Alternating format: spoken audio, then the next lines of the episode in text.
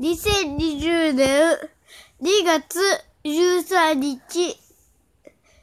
今日僕は朝ごはんを食べて、小学校に行って、夜、アートスクールに行きました。アートスクールから帰ってきたら、チョコがポスコに入ってました。美味しかったです。夜ご飯を食べてお風呂に行きました。おしまい、おやすみなさい。こわ、わーみちゃんに名前言ったらあかんやん。置いてました。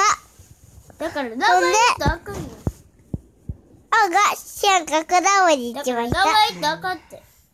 ハートスプーンに行きました。はい、終わり。おやすみなさい。パターン。